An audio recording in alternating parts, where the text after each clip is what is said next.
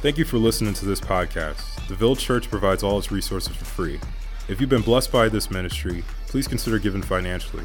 For more information on how to give and other resources, please visit www.theville.church. So let me give you a little bit of context of what we have going on. So we've been inside of Colossians 1. Um, we're in the series Rooted, where we're talking about what it looks like to actually be rooted in Christ and be rooted in His church. And so we start off with this first chapter, and I'm just going to go back and highlight some of the things that were said to bring us to the text that we're in today, right? So Paul is talking to the Colossians at Colossae, and this city, I just want to give you an idea. This city is a flourishing city, all right? So they are um, they're, they're on the trade routes or whatever, so the city is getting money, paper is flowing, and they have all of the problems we have in America. They had idolatry going on, they had all kind of false religions going on, and they had the fight of, you know, classism and what, what does it look like to actually be in the midst of, you know, to be a believer in the midst of like a society that's swirling with all these things. Y'all know what I'm talking about so far? You ever like wake up and look at Facebook or whatever and you're about to go into a depression because everybody got like 50 million opinions about what you should be concerned about, be about, you know, what beautiful is, what ugly is, how fit you should be and all that, whatever and everything. I just kick back and just eat some more donuts and keep it moving. You get where I'm coming from? So, but there's all this stuff swirling and going on but these people are actually holding to the faith in the middle of this thing, right? In the middle of society, doing what it does, the world being the world, they are holding on to Christ Jesus. And so Paul is actually writing them a letter because he wants to encourage them. So in Colossians 1, verse 3, I'm going to break this all up and just run you through it really fast to bring you where we're at. He says, We always thank God, the Father, our Lord Jesus Christ, when we pray for you so think about this. Paul is writing a letter to them. Since we heard of your faith in Christ Jesus and of the love that you have for all the saints, because of the hope laid up for you in heaven. So he's acknowledging, he said, Y'all have crazy love, and it's rooted in the fact that you know Jesus has died for you and in the hope that is laid up for you in heaven. Y'all have an eternal perspective in mind, and it's impacting the way you live in the now. And he says, Of this you have heard before in the word of truth, the gospel which has come to you, as indeed in the whole world it is bearing fruit and increasing, as it also does among you since the day you heard it and understood the grace of God in truth. Just as you learned from Epaphras, our beloved fellow servant, he is a faithful minister of Christ on your behalf, and listen to this, and has made known to us your love in the Spirit. And so, that's verses 3 to 7. I want to read verse 9 to you because this is one of the things he adds on. He says, And so from that day we heard, we have not ceased to pray for you, asking that you may be filled with the knowledge of his will and all spiritual wisdom and understanding. So he gets this good news from E, telling them that, yo, bro, Colossae is popping or whatever. The church, they're loving Jesus. They're going after God. He's not talking about crazy stuff. Like, he's not saying, like, oh man, yo, the church is crazy. We just got mad purple lights or whatever. The other day I just swung through on a harness or whatever. Like, I preached from, like, I was levitating in the air or whatever. They loved it. Like, he's not talking about that. He's like, yo, they are actually, like, loving Jesus for real, right? Like, they are talking about eternity. Like, they are giving of themselves and loving their neighbor because they're like, what do I got to lose? God then gave me everything. So, of course, I can pour myself out. Y'all get where I'm coming from? Y'all with me? So that's what he's that's what they're talking about. And Paul doesn't just say, yo, go ahead, keep doing your thing. He actually turns and starts going harder on the gospel. He's like, we heard that, and we've been praying all the more. We've been praying for you more. We heard that you're doing great, and now we're praying harder. And then he follows up in the text and he starts preaching the gospel to them more. He doesn't say it seems like you got the gospel. It seems like you got enough, like y'all got this thing down. Paul knows how crafty the enemy is, right? You ever be on your on your on your you know on your Christian thizzle one day? You're coming out, you singing Kirk Franklin or something, you stomping all through the house, stomp. You know what I'm saying? And then next thing you know, later on, you're in a depression because you done slipped and sinned or something. You're like, wretch that I am. I'm no good, Jesus. You know what I'm saying? Like he knows the enemy's crafty. He's got stumbling blocks. You start feeling good about yourself, and before you know it, you done forgot about Jesus and you just feeling good about yourself and left Jesus in the dust. You get where I'm coming from?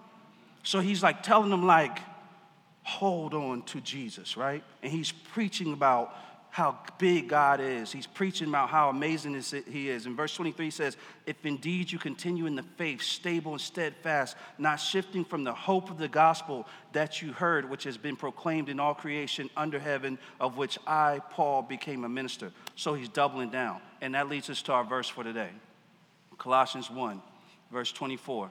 He says, Now I rejoice in my sufferings for your sake, and in my flesh I'm filling up what is lacking in Christ's afflictions for the sake of his body, that is the church. So I, I, went through all of that I just told you about, and then I got to that text right there. And, you know, first thing when I read it, I got a little attitude with it because I was like, you know, he says, I'm filling up what is lacking in Christ's afflictions for the sake of his body. And I was like, was you kind of talking slick about Christ or whatever, like in, in Christ's word. Like, you know, kind of, I got offended a little bit. But so I was like, we got to figure out what is actually going on in the text. And I'm going to take you in a second. But let's first talk about this rejoicing aspect. Does anybody in here rejoice over suffering? Like, is that what comes to your mind when you think about suffering? Right? Nothing? Nothing, nothing like that?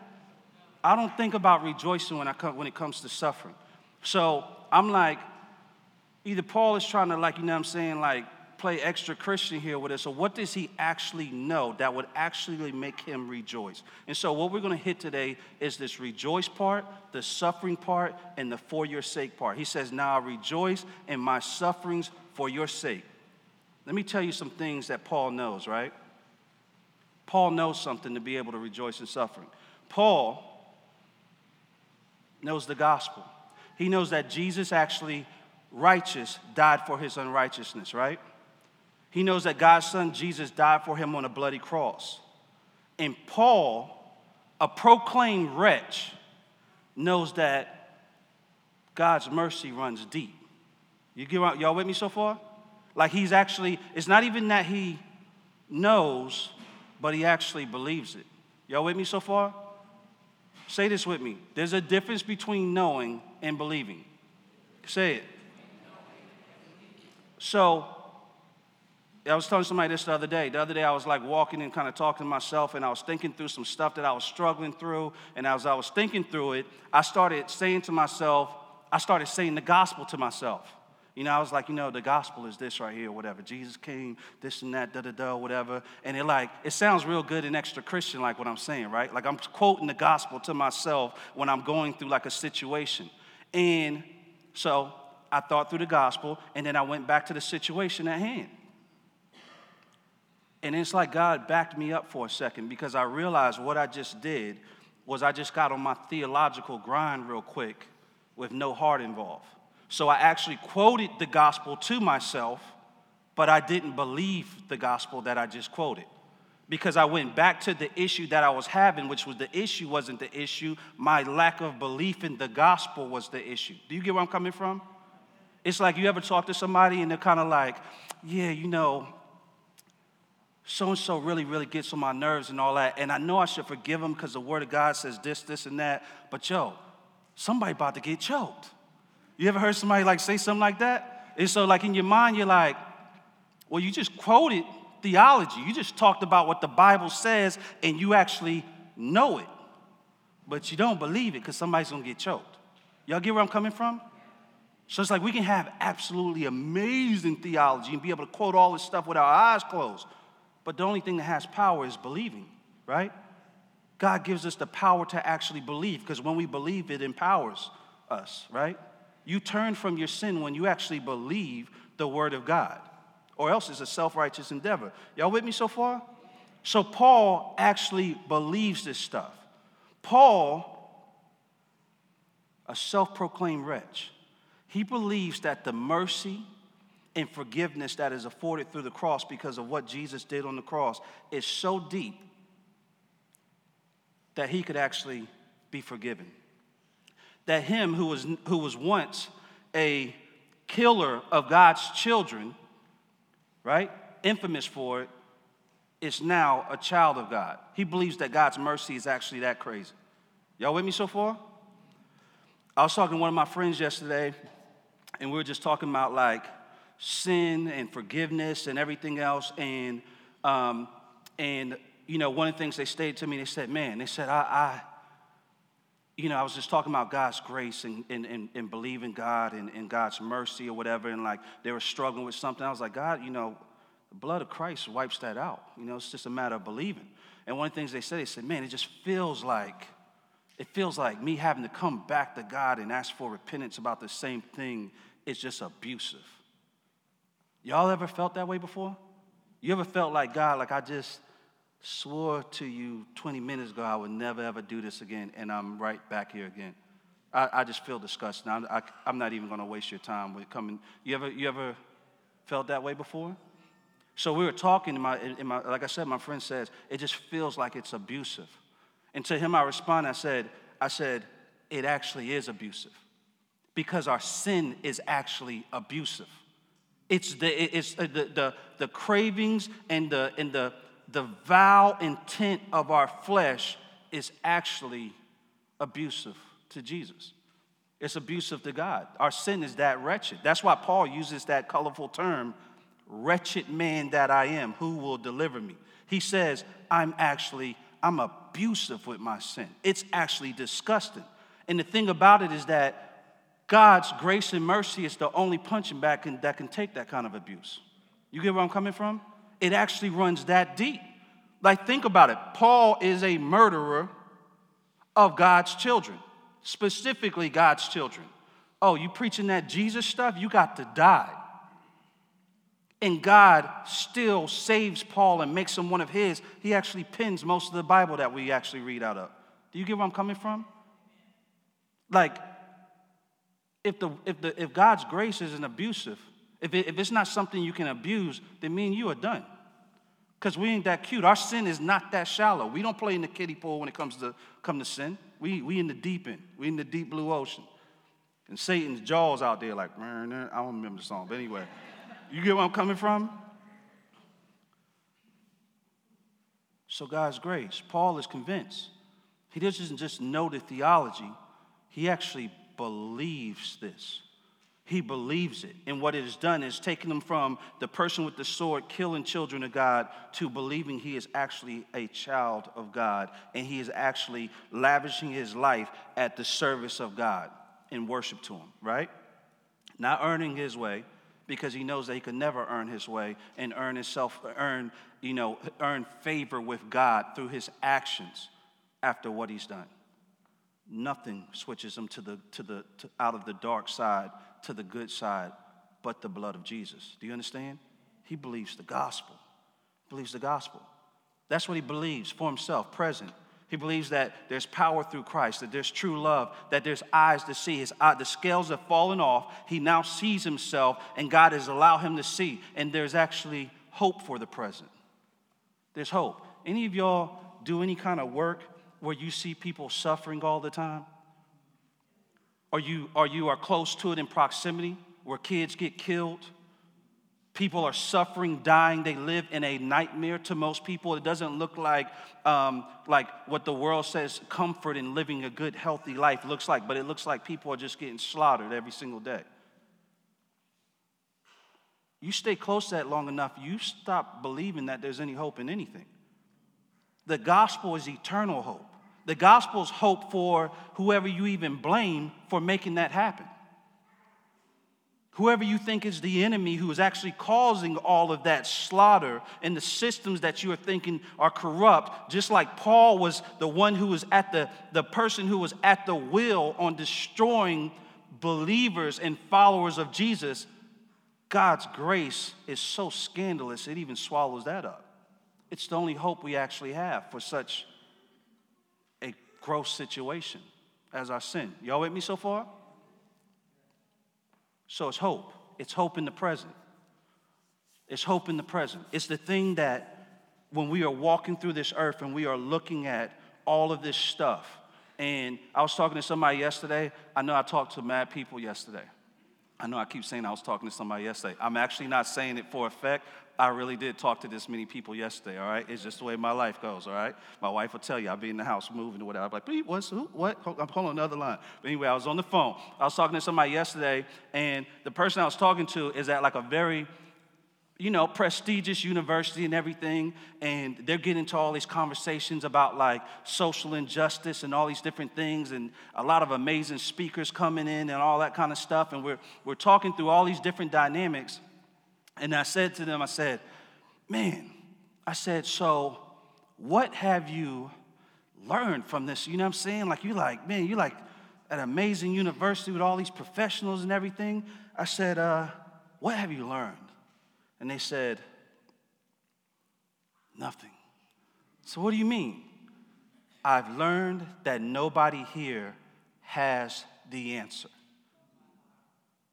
I said, So you, you, you're, you're in the room because of, because of the esteem of the school you're in, the university that you're in. You have some of the biggest people. You have access to like, like people we see on TV.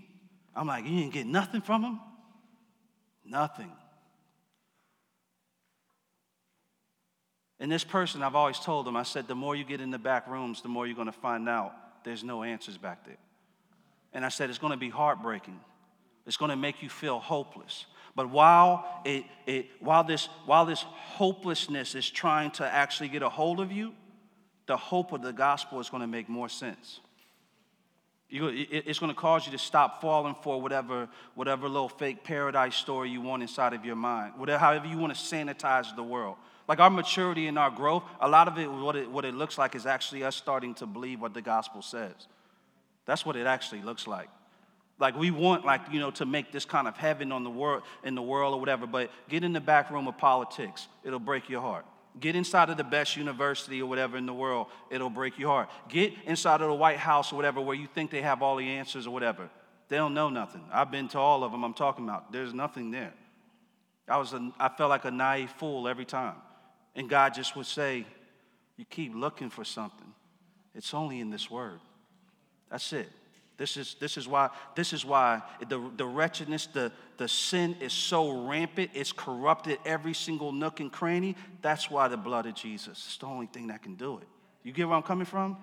So, Paul, he's rejoicing because he's going from death to life because of the blood of Jesus. He's rejoicing because in a world that keeps trying to feed him hopelessness, he has the hope inside of him that he preaches to people and he sees their life illuminated with eternal hope with Jesus Christ. Y'all with me so far? So that's why he's rejoicing in his suffering. He has the future hope. No more pain, all our tears wiped away, heirs in Christ Jesus eternal salvation from damnation and wrath to come for all workers of iniquity. I don't know about you, I don't work some iniquity. I done did some things for I wish I could erase out of my mind. I wish they just wouldn't have happened, right? And I can't even go back and just fix them. You can't turn back the clock, right? So that gospel tastes delicious then because God's in the business of actually wiping away our transgressions and iniquities. It doesn't make sense to our mind because the way we even deal with each other with people is like you cross us, then you get it. Am I right? It's code of the streets. You violate, we'll throw you in the trunk. It's, some, it's not even sin to us sometimes some more. It's like, that's just the way it actually works. But God bringing hope to a broken world, right? Paul is rejoicing in suffering for the sake of the church, right? For the sake of the body. He says, for your sake. So Paul knows these things. He knows gospel promises. He knows that Jesus has died, that he came, that he died, that he resurrected. He knows that he gives us power in this very moment, that in a world full of lies, he has truth. He knows that there is a future promise. I always make this scenario for you or whatever, but like, if I tell you you need to, you got to go stay out in the streets and be homeless for a year, but after that year, you you're gonna you're gonna get a billion dollars. Who would take me up on that deal? Just one year out in the streets. I'm I'm go I'm out there. I'm out there. I'm telling you. I'm out there chilling or whatever. It doesn't matter. Whatever needs to happen. I'm I'm out there so happy. So happy. One year we good. Straight up. We good to go. We're out there. I'm good to go. We're good. I know, I know it's an ill example, but the example is based on the concept of there's a, there's a hope. Hope changes everything, right? Even if you hate being there in the situation, it's going to be a little bit different. It's not going to be as hard as it normally would. You know what I'm saying? You might just spend a year window shopping, like, mm. every time a car goes by, you be like, that's the new Bugatti? Okay. You know, people mistreating you because you asking, you be like, what's the stick on that? And they're like, yo, man, like, get away from my car. But like, I'll see you, I'll, whatever. Anyway. anyway, I was just asking, you know. He struts a little different. Hope has that kind of effect. It does that kind of thing. You feel me? Let's talk about suffering. Let me give you some of the synonyms for suffering so we can fully feel the effect of it, right? So, agony, anguish, distress, excruciation, hurt, misery, pain, um, torment, um, torture, travail, tribulation. Suffering is completely anti our culture, right? The other day, I was walking in my kid's school, and no joke, I heard this little girl say this. She was with a group of friends, and she says, You know, if a person doesn't have AirPods, they're poor. and it made me so mad. I was just like, My God, I can't believe, like, you know what I'm saying? I just was like, What? You know, because I still, I got, I just got AirPods or whatever. I just got them. You know what I'm saying? So, like, you know, a little bit in my self righteousness, I was like, I wanted to flip them out in front of, like, I'm in. You know what I'm saying? You know, but, but also, I've been around here, like, sitting in front of people trying to entangle my joints for the last, like, nine years. Like, I'd be like, you know how they, they get, whatever. You'd be like, you'd be like, y'all don't even want to hear the song no more. I'm done. Like, for real. Like, but, like, I was like, my God, how spoiled are we, right? But, like, that classism, that sinfulness in our heart, whatever, it's anti cultural. But nevertheless, Paul is saying, I actually rejoice in suffering, right? I rejoice in suffering. In this next part of the text, it says, And in my flesh I am filling up what is lacking in Christ's afflictions for the sake of his body, that is the church. So, in this first part of the text, when he says, Now I rejoice in my sufferings for your sake, all he's doing on this next part, part is expounding a little bit. He says, for your sake, but then he says, for the sake of the, his body, that is the church. And he's basically saying, you are a piece of the body, and the body is the church, the bride of Christ. Y'all with me so far? So he's saying the same thing. And when he says, and in my flesh, I'm filling up what is lacking in Christ's afflictions, what he's saying right there is, my life is actually what, what, we, what we read about Christ, but didn't get to stand up close on and feel. He's saying, I'm filling up what's lacking in Christ's afflictions. In other words, I'm a living example of what suffering looks like for you. You understand? He's saying Paul is doing time in jail, he's getting beat, he's going through these things, and he actually rejoices in his weakness, which is anti cultural because it's about being strong and being awesome and being powerful and being with powerful people and being with the cute people in society. But he is actually standing with the people who are, are, are, are, are, are demonized by society, that are the less or whatever, who get lost in the cracks. And he is actually made community with those people. He is inside of um, elite spaces or whatever. He's bearing the reproach of people for the sake of the gospel. Right? he's bearing their reproach because the love of God is making him selfless. What God has done inside of his heart. So he is actually a living example of what it looks like to suffer. He is a mirroring what Christ went through. Not the same exact thing, I know. But he is living out the fruit of what Christ is doing. Y'all get where I'm coming from? For the sake of the body. It's kind of like this right here. Often, when you go like help somebody or you show up, um, you know, you show up to serve somebody when they're in need. They're going through a trial or, tribu- or a tribulation or something or whatever. I don't know. I, I feel this often as a pastor or whatever. There's this, people will tend to call you good because you're there, right? They're like, you're a good person. You're a good guy. Like I was in my time of need and you were there for me. And I sometimes have to intentionally reject the statement because often I'm not there because I'm good. There's a part of me inside of my flesh that sometimes does not want to actually be there. Can I be real with you? There's a part of me that sometimes does not want to actually wear somebody's weight because I'm too getting crushed under my own. You understand what I'm saying?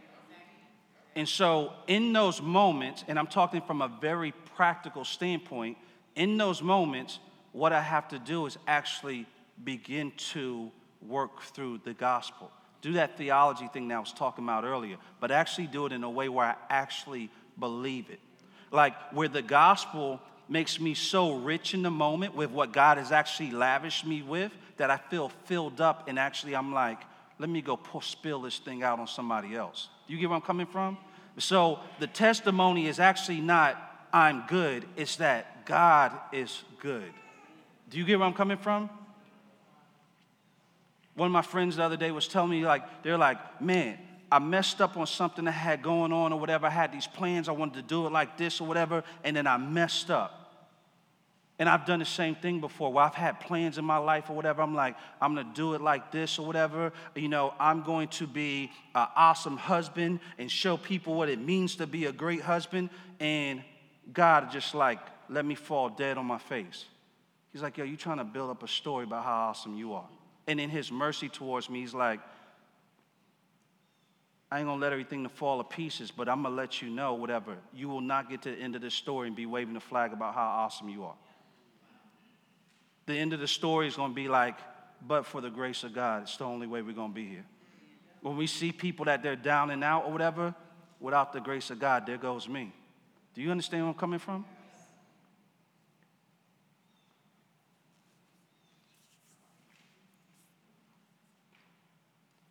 Why does the suffering happen? Why does it happen? Why is for the believers suffering?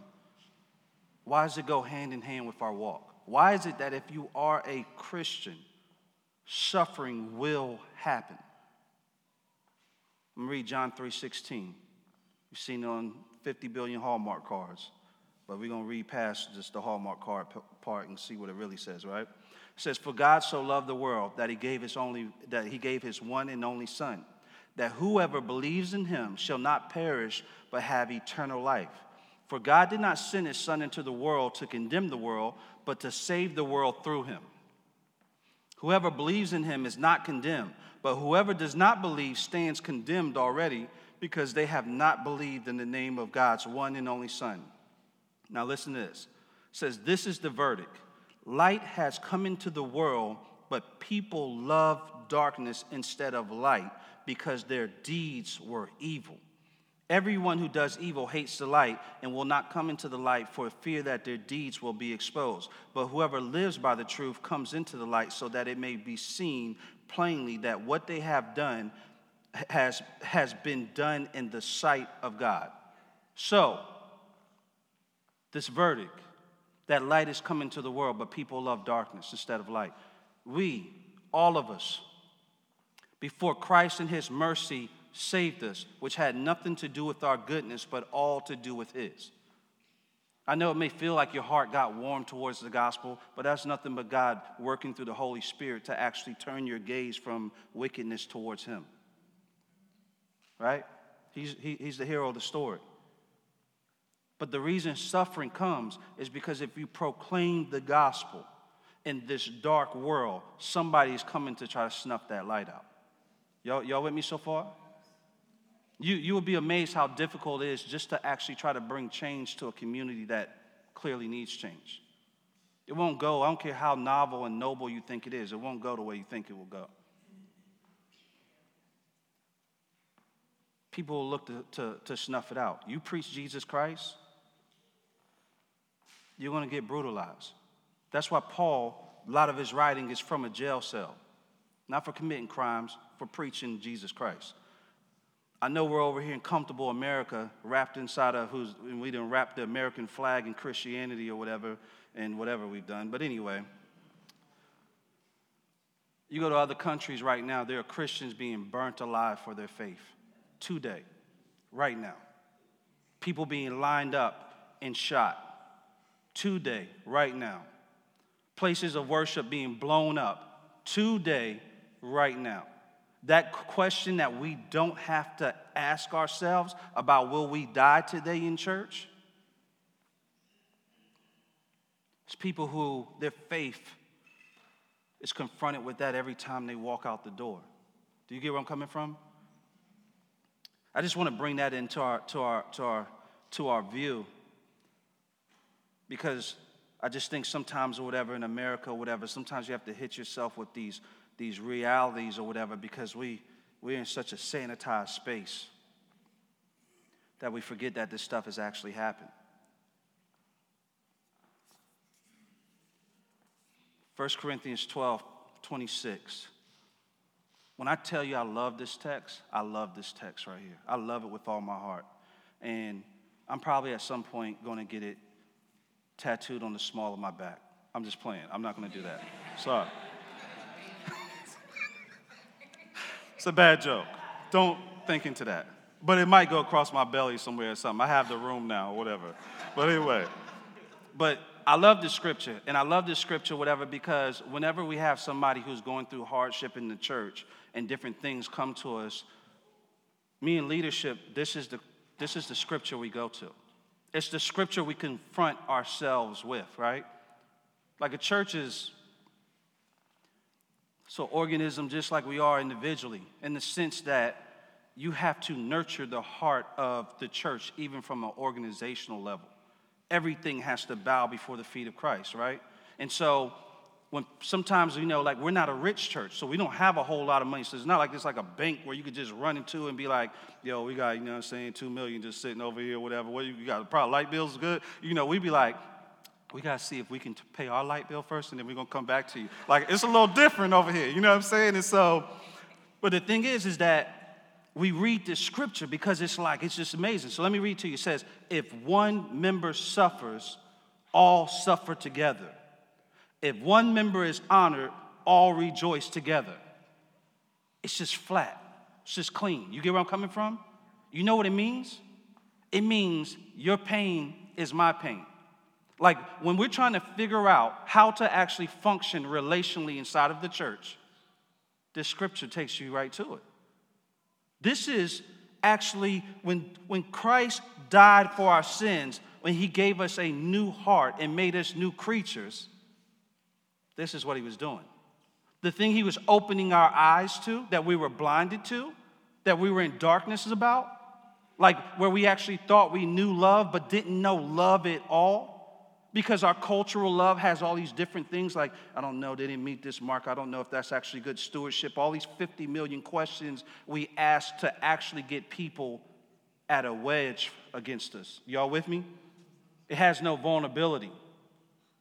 And you can't be a christian and not function in vulnerability.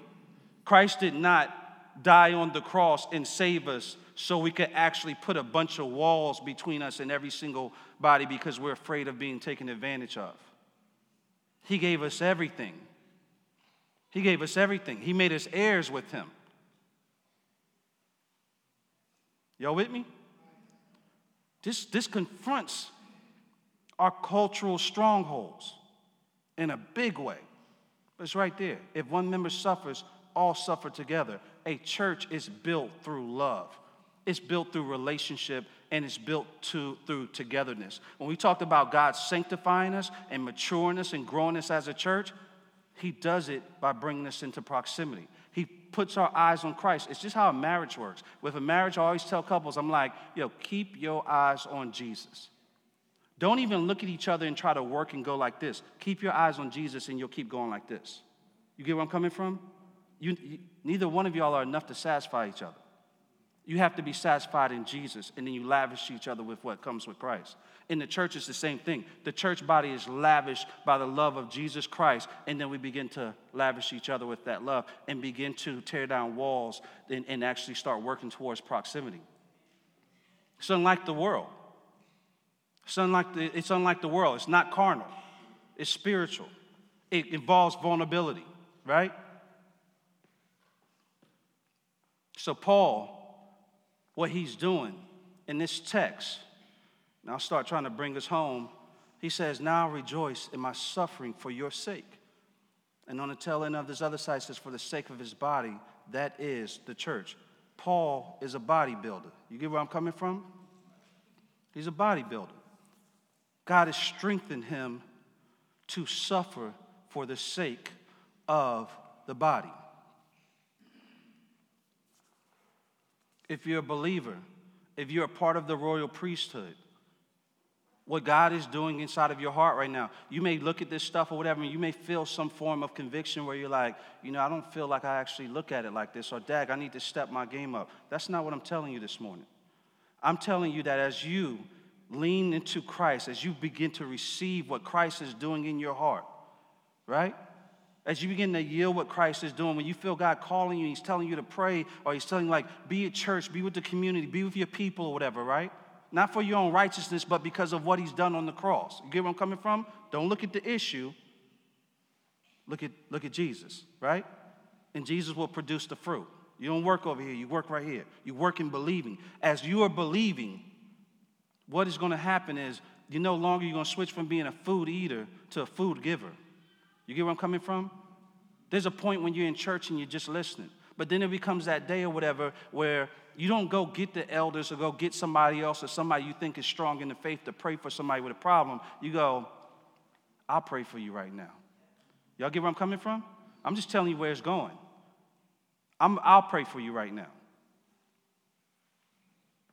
You don't, you, you switch from this place of wrestling with whether you're worthy enough to actually speak up, encourage somebody or whatever, and you start believing the gospel for real, and you be like, me speaking up has nothing to do with whether I'm good enough or anything. It's all about me believing that Jesus is actually good enough, which covers my sins, means I could go run my mouth and talk about them all day.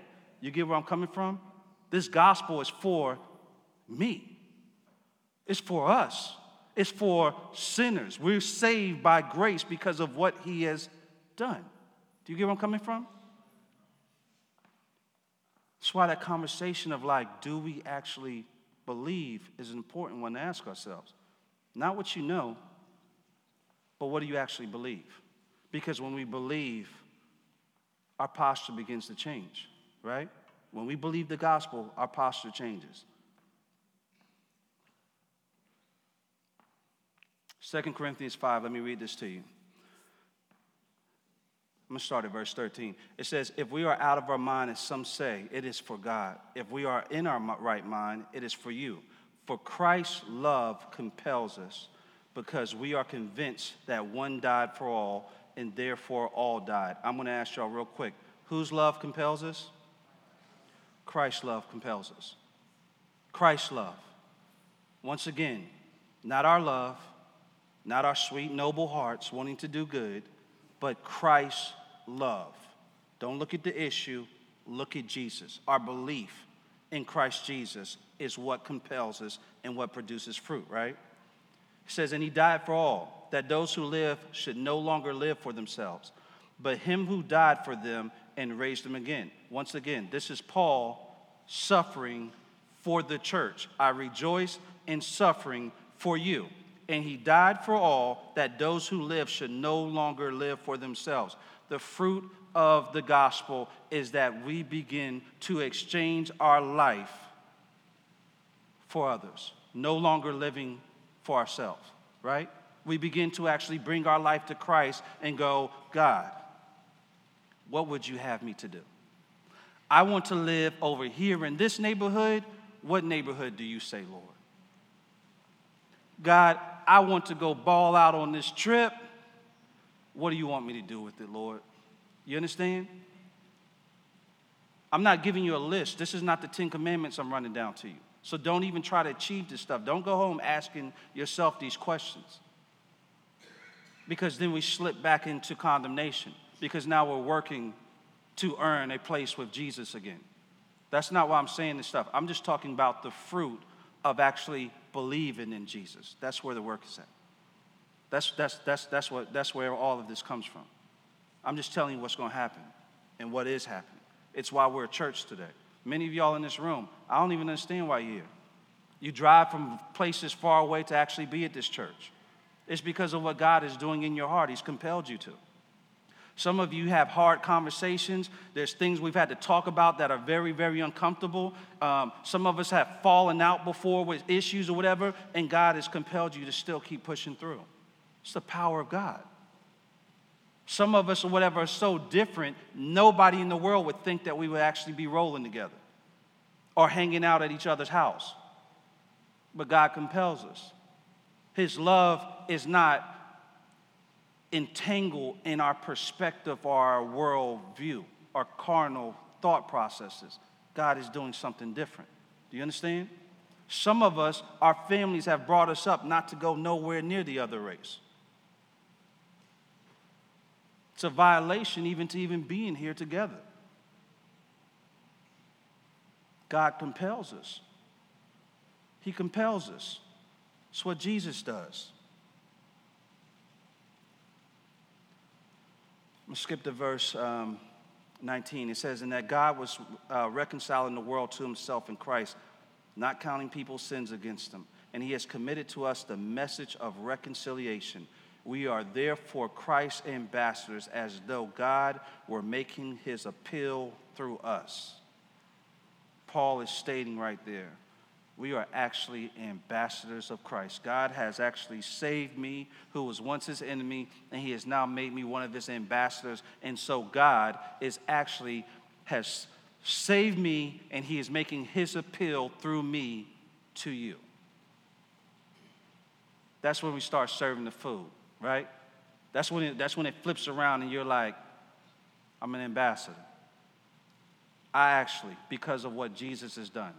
Not because I was good yesterday, not because I've been on a long stretch where I haven't sinned, not because I've been praying and fasting really, really hard, not because I've been in my devotion every single morning, but because of what Jesus did on the cross and saved me and what God has done by bringing me into his light, I can declare this gospel. This gospel is not about us being awesome, it's about him being awesome. You can be a stone cold wretch. You ever been just feeling so sinful and low down and dirty and then end up actually preaching to somebody somewhere? Oh my God. Oh my God. He doesn't need you to be awesome.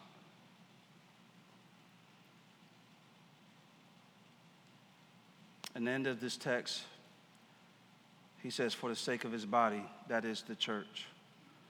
One thing I, I, I want to end and bring this together is that um, Paul is a very real person, like right? Like he's he's not a. Um, I don't want to make a jab at at nothing or whatever, but anyway, he's he's not he's not like. Anyway, I got some really bad jokes going through my head. I'm gonna keep them to myself. All right. Anyway, I'm gonna keep it to myself but Paul is about Paul is real. Paul says in 1 Corinthians 15 32, he says, he says, if I fought wild beasts in Ephesus with no more than human hopes, what have I gained? If the dead are not raised, let us eat and drink, for tomorrow we die. Paul is one of those people, he's like, if the gospel of Christ is not real, if this suffering is only based in my warm hearted heart to want to do goodness. But none of the promises are true. If there's not eternity, if there's not God wiping away tears, if it is not God writing every low down, broken thing that happens on this earth, if there is no answer for all the kids that get brutalized right now, or for the fact that there is actually that, that the sex trade is so rampant in our country even in our city right now. If there is no answer for all the kids that are being brutalized secretly and we don't know about it if there is no answer for that if there is no eternal answer for that he's saying let's eat and drink and let's party. Paul is not a religious nutcase. He believes the gospel of jesus christ But on the flip side of that, if this ain't real, then let's turn up. Because tomorrow we're just in a box. So this is where I, this is where I leave you at. Like, what do you actually believe? Not what you do you know, not what theology can you state, but where does the gospel land at for you? Where does it land at for you? This is not something you can compel yourself to even respond to in your flesh, right? So I don't even want to ask you to, but I want you to ask because I want you in conversation with the Father about it. I want you, I want you to, I want you to ask him. Like, I want you to be real in your conversation with God. Don't sanitize what I'm saying to you in just theological conversation. Like, I know how to say this, I know how to state this, I know these things, but like, what is God giving you? What do you believe? What do you believe? I believe that right now, there's people in this room right now that are hearing what I'm saying and they're going, God, I see it, I get it, I feel it in a way that I haven't actually thought about before. I get it. I feel that thing. I feel it when I'm just coasting through and I'm on this theological roller coaster and I know all the things to say, but I, I don't truly believe. I don't truly believe. And if you feel that way, you, you know different than any of us. You know different than any of us. The wind blows some days, and like I said, I was just struggling through it the other day. I didn't, I didn't believe. I didn't believe. So I was just left to my work of trying to fix it, try to improve it, and I would not rest in the fact that God had already done it. I, I, I wouldn't rest in the fact that I had no one to impress. I had no, nothing to prove. God's already done it. I was just trapped in my anxiety, trapped in trying to be perfect. I was pulling Jesus on the cross and trying to put myself on it. Y'all get where I'm coming from? So, if you're here this morning and you don't know Jesus Christ as your Lord and Savior, like, or if you're tired and you're weary and you feel like you're on a treadmill working all the time to try to be good enough, to meet somebody's standard, to respond to all the hyper religious people that say you are not hitting the mark. We don't rest in the fact of hitting the mark. None of us hit the mark. Jesus hit the mark. That's where our rest is at. We rest in the fact that we get his resume for our jacked up resume. That's what we rest in. That is what is, that is, what is the inheritance of the believer justification, atonement, iniquities wiped clean, felonies gone because of the work of Jesus. Because of the work of Jesus. All we do is receive. So I want y'all to stand. We're going to worship this morning. But when we worship, we're going to have somebody up here. And if you feel like God is pushing on your heart, if you feel like you have more questions, if you feel like God, I don't feel like pushing through trying to figure it out anymore. I don't feel like trying to meet people's standards. I don't feel like keep playing the game and doing the double dutch and all of that on life's treadmill. But you feel that God, like the Holy Spirit, is poking you right now and God is calling you and He's beckoning you forward. All you have to do is surrender. There's no work to be done. All you have to do is trust Him. All you have to do is just lean in and say, God, I surrender. That's it.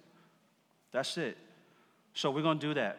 What we're going to do also, so while we're worshiping, you could come up and somebody could pray with you. But also, we're going to take communion right now. Um, I tell people this or whatever, and I hope it doesn't sound harsh, but I want to be straightforward with you. The Word of God says if you are not a believer and follower of Jesus Christ, it says do not take communion. We would love for you to take communion, which is why I told you about yielding and following Jesus prior to that, and us talking to you about that because communion is for the family of believers.